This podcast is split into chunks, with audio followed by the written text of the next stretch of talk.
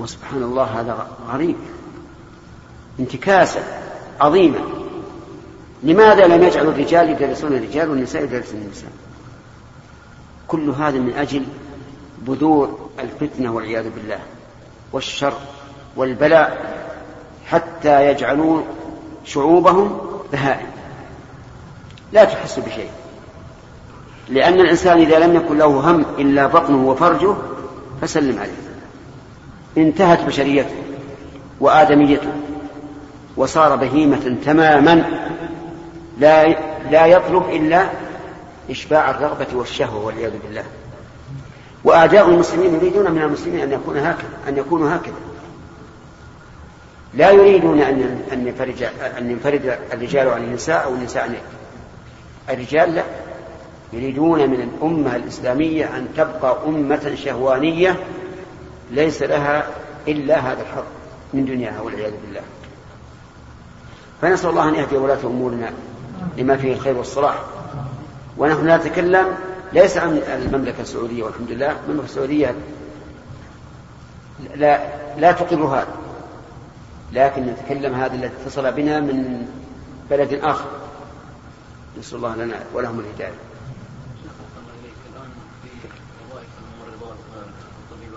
لم يأتي وقت السؤال. نعم. حدثنا عبد الله بن مسلمة عن مالك حاء وحدثنا عبد الله بن يوسف قال أخبرنا مالك عن يحيى بن سعيد عن عمرة بنت عبد الرحمن عن عائشة أنها قالت إن كان رسول الله صلى الله عليه وسلم ليصلي الصبح فينصرف النساء. فينصرف النساء متلفعات بمروطهن ما يعرفن من الغلس. قول إن كان رسول الله لا يصلي. إن هذه. مخففة من الثقيلة. وعلى هذا فتكون الجملة جملة ثبوتية وليست جملة نفي.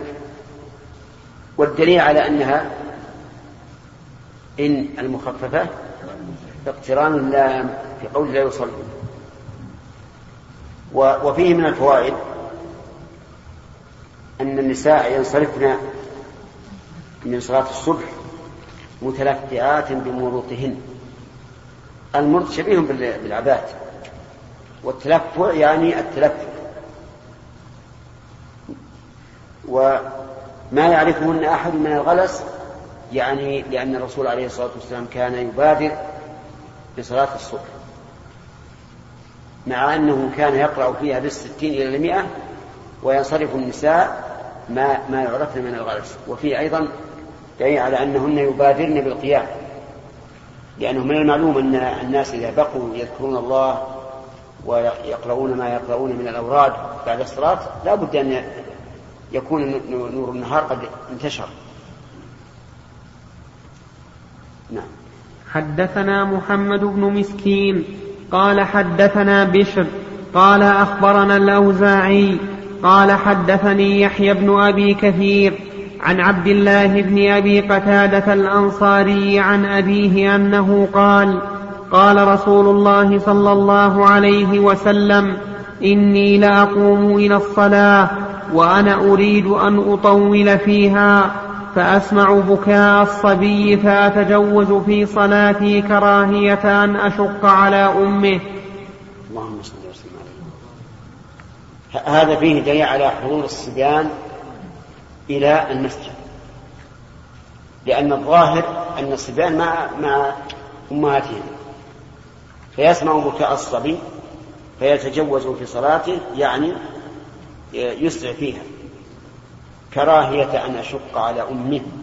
وهذا والله حسن الرعاية أن يكون الإنسان مهتما بشؤون من هو إمامه. وفيه دليل على جواز تخفيف الصلاة إذا حدث ما يوجب ذلك. وهل يؤخذ من ذلك انتظار الداخل إذا دخل مراعاة له ليدرك الصلاة. الفقهاء رحمهم الله قالوا نعم. وأنه يسن انتظار داخل ما لم يشق على مأمور. وهذا له أصل. وذلك أن النبي صلى الله عليه وسلم كان يطيل الركعة الأولى من صلاة الظهر من أجل أن يجتمع الناس. فالصواب أنه إذا أحس الراكع الإمام إذا أحس الإمام الراكع بداخل الصلاة أنه ينبغي له أن يتأنى قليلا بشرط أن لا يضر على من كانوا معه لأن من كانوا معه أحق بالمراعاة من الداخل.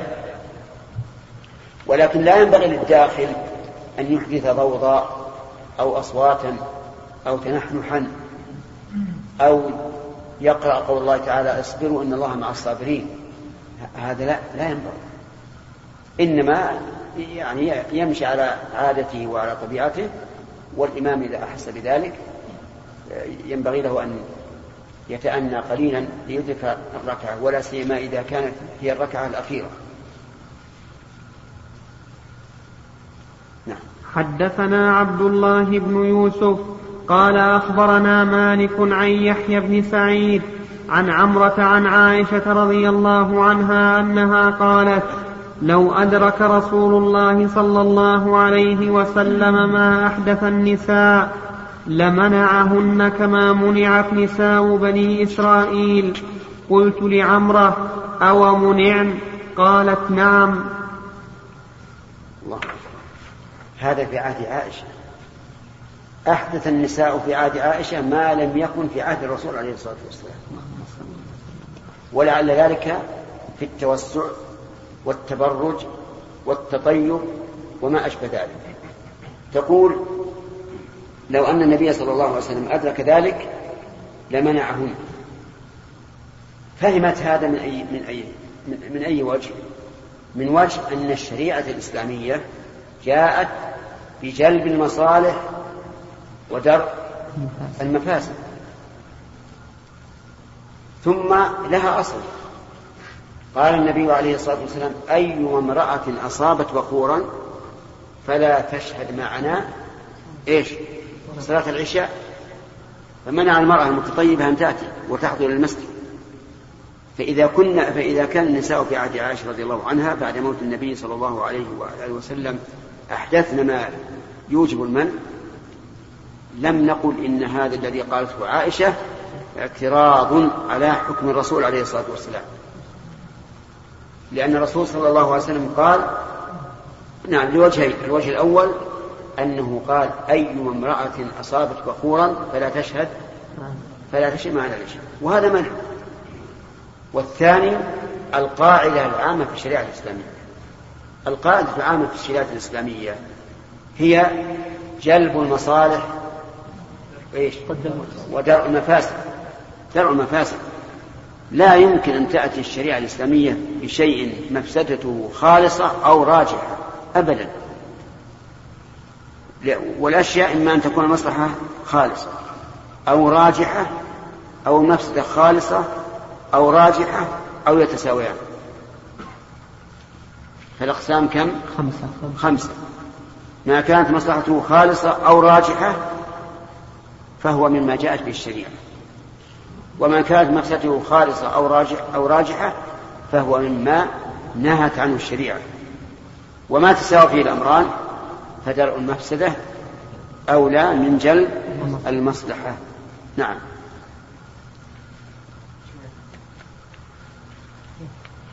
نعم يا سليم. البخاري ومسلم مسلم اذا بدا الحكم كثر الادله عليه والحديث عليه. والبخاري يقتصر الحديث. إيه؟ كل واحد له وجهة نظر. المسلم رحمه الله يريد أن يسوق الطرق كلها. طرق الحديث. حتى يبقى الحديث بجميع طرقه أمام القارئ والمستمع والبخاري رحمه الله يعتني بالأحكام المستنبطة من الحديث. ولهذا ربما تجد حديثا واحدا يجعله في أربعة أبواب خمسة أبواب أكثر. نعم. فلكل طريق. قول عائشة قلت لعمرة أو نعم. قول عائشة رضي الله عنها. نعم. لعمرة أو أو منعت القائل عائشة.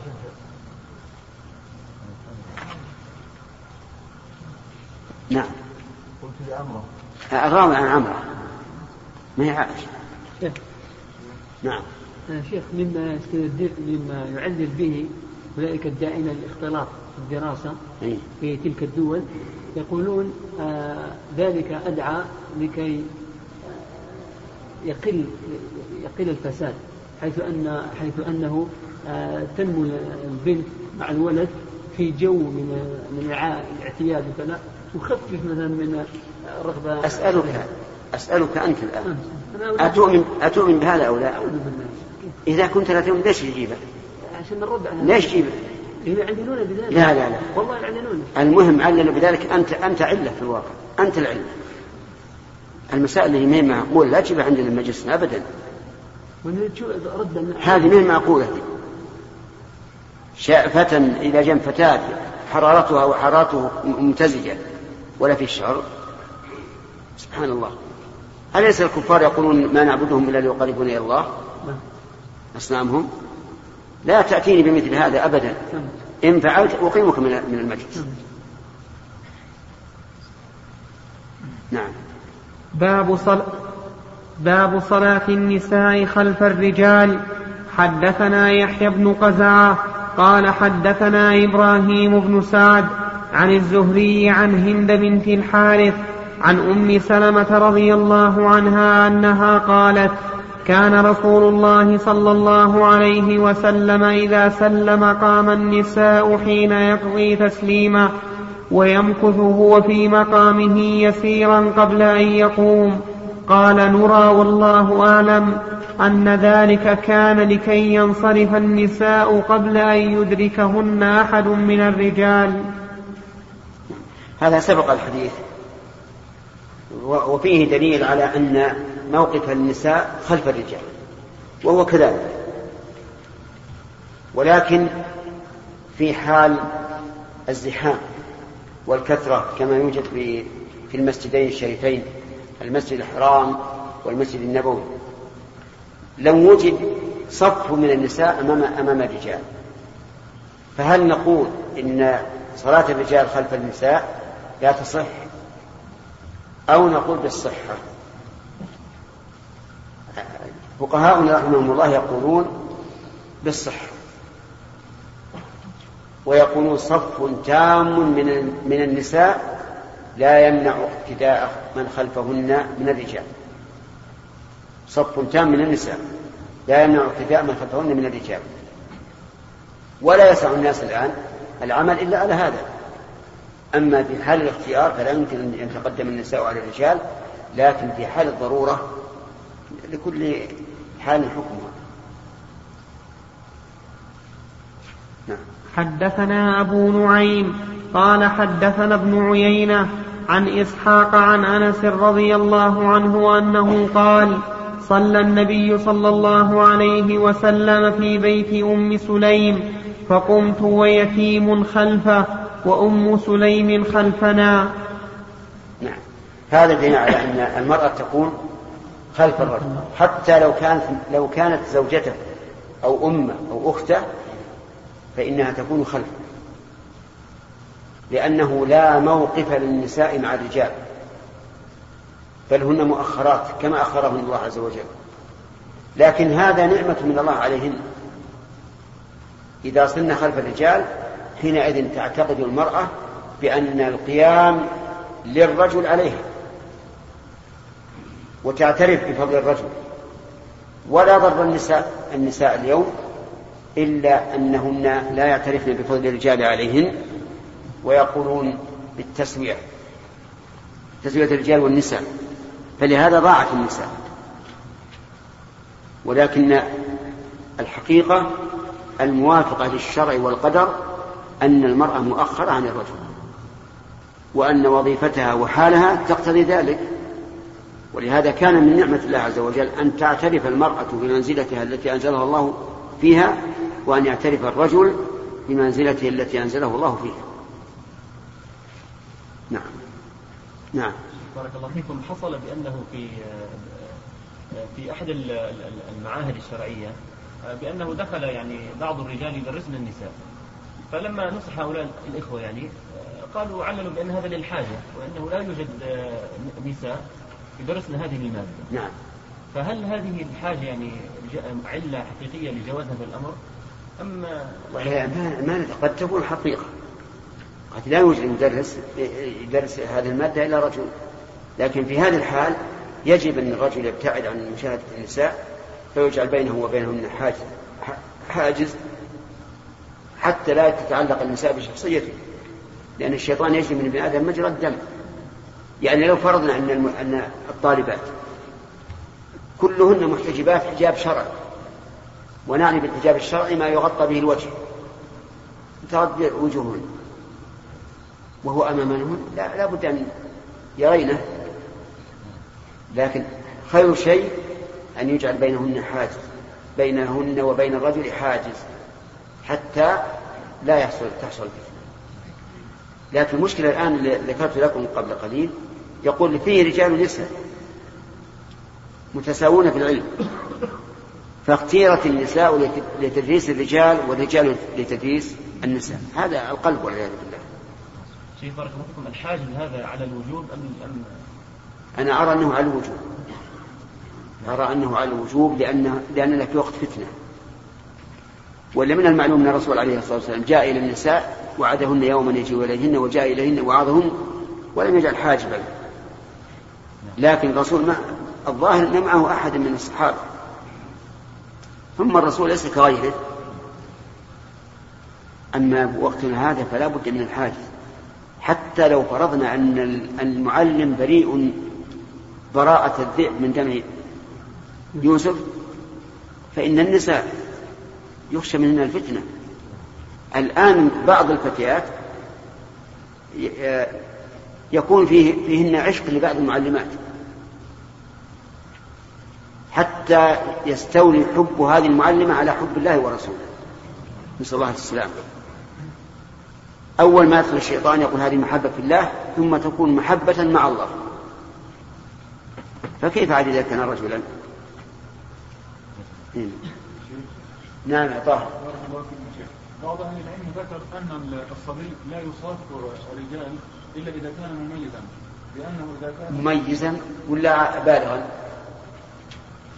أنا قرأته مميزا فلعلي وهمت قال لأنه إن لم يكن مميزا فلعله يصلي وهو يعني على بدنه أو ثوبه نجاسة أو على غير وضوء فيقطع صف الرجال. لا هذا ليس بصحيح.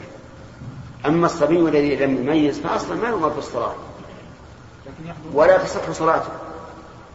اللي غير مميز. وأما إذا كان مميزا يعرف الصلاة ويجي يحضر ويصلي مع أبيه فهذا صلاته صحيحة ولا يقطع الصلاة.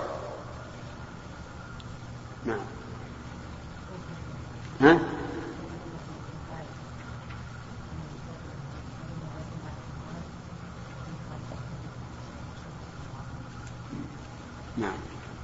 نعم مر علينا هذا. ألم مر علينا هذا؟ يقول كيف نجمع في كون بين كون الرسول عليه الصلاة والسلام يصلي الفجر بغلس وهو يقول آه، أسفر بالصبح فإنه أعظم للأجر. الجواب على هذا أن الجمع بينهما سهل. معنى أسفر به أي لا تتعجلوا قبل أن يتبين الإسفار. هذا وجه. الوجه الثاني أطيلوا القراءة. أطيلوا القراءة حتى يتبين الإسفار نعم.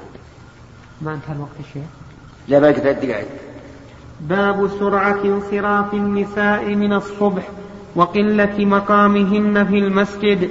حدثنا يحيى بن موسى قال حدثنا سعيد. آه، في الحديث الأول قمت ويتيم الخلفة دليل فيه دليل على جواز مصافة الصبي لأنه لا يكون يتيما إلا إذا كان قبل البلوغ. وهذا في النفل ظاهر.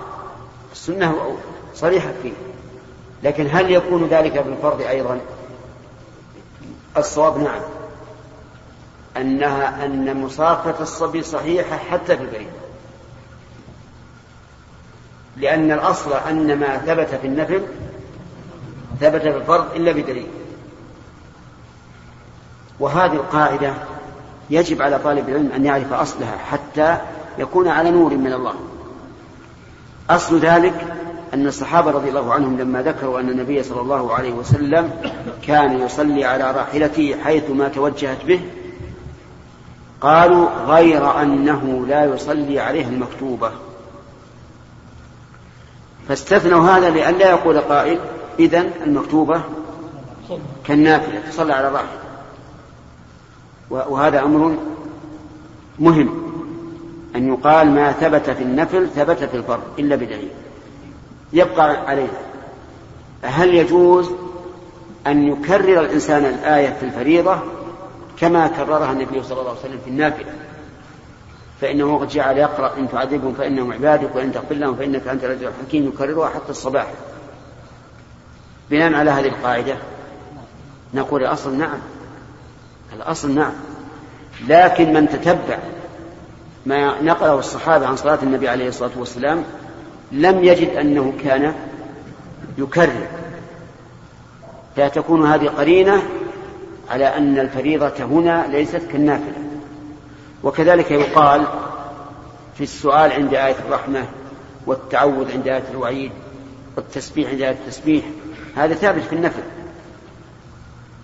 كما في حديث حذيفة رضي الله عنه. لكن هل نقول هذا أيضا يكون في الفريضة؟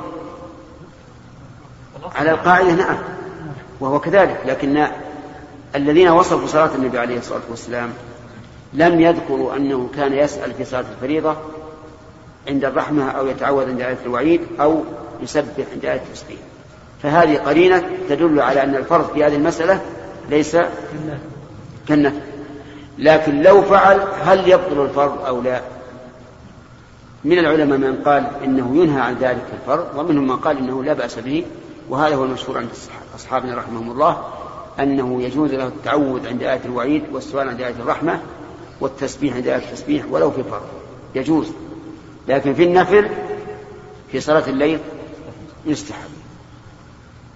انتهى الوقت يا خالد. الرحمن الرحيم. الحمد لله رب العالمين والصلاة والسلام على أشرف الأنبياء والمرسلين نبينا محمد وعلى آله وأصحابه أجمعين. أما بعد فقد قال الإمام البخاري رحمه الله تعالى في كتاب صفة الصلاة باب سرعة انصراف النساء من الصبح وقلة مقامهن في المسجد. حدثنا يحيى بن موسى. ما كملنا. كم؟ كملنا. بس على الجمعة. أحسن الله ما كيف؟ الباب. الجمعة.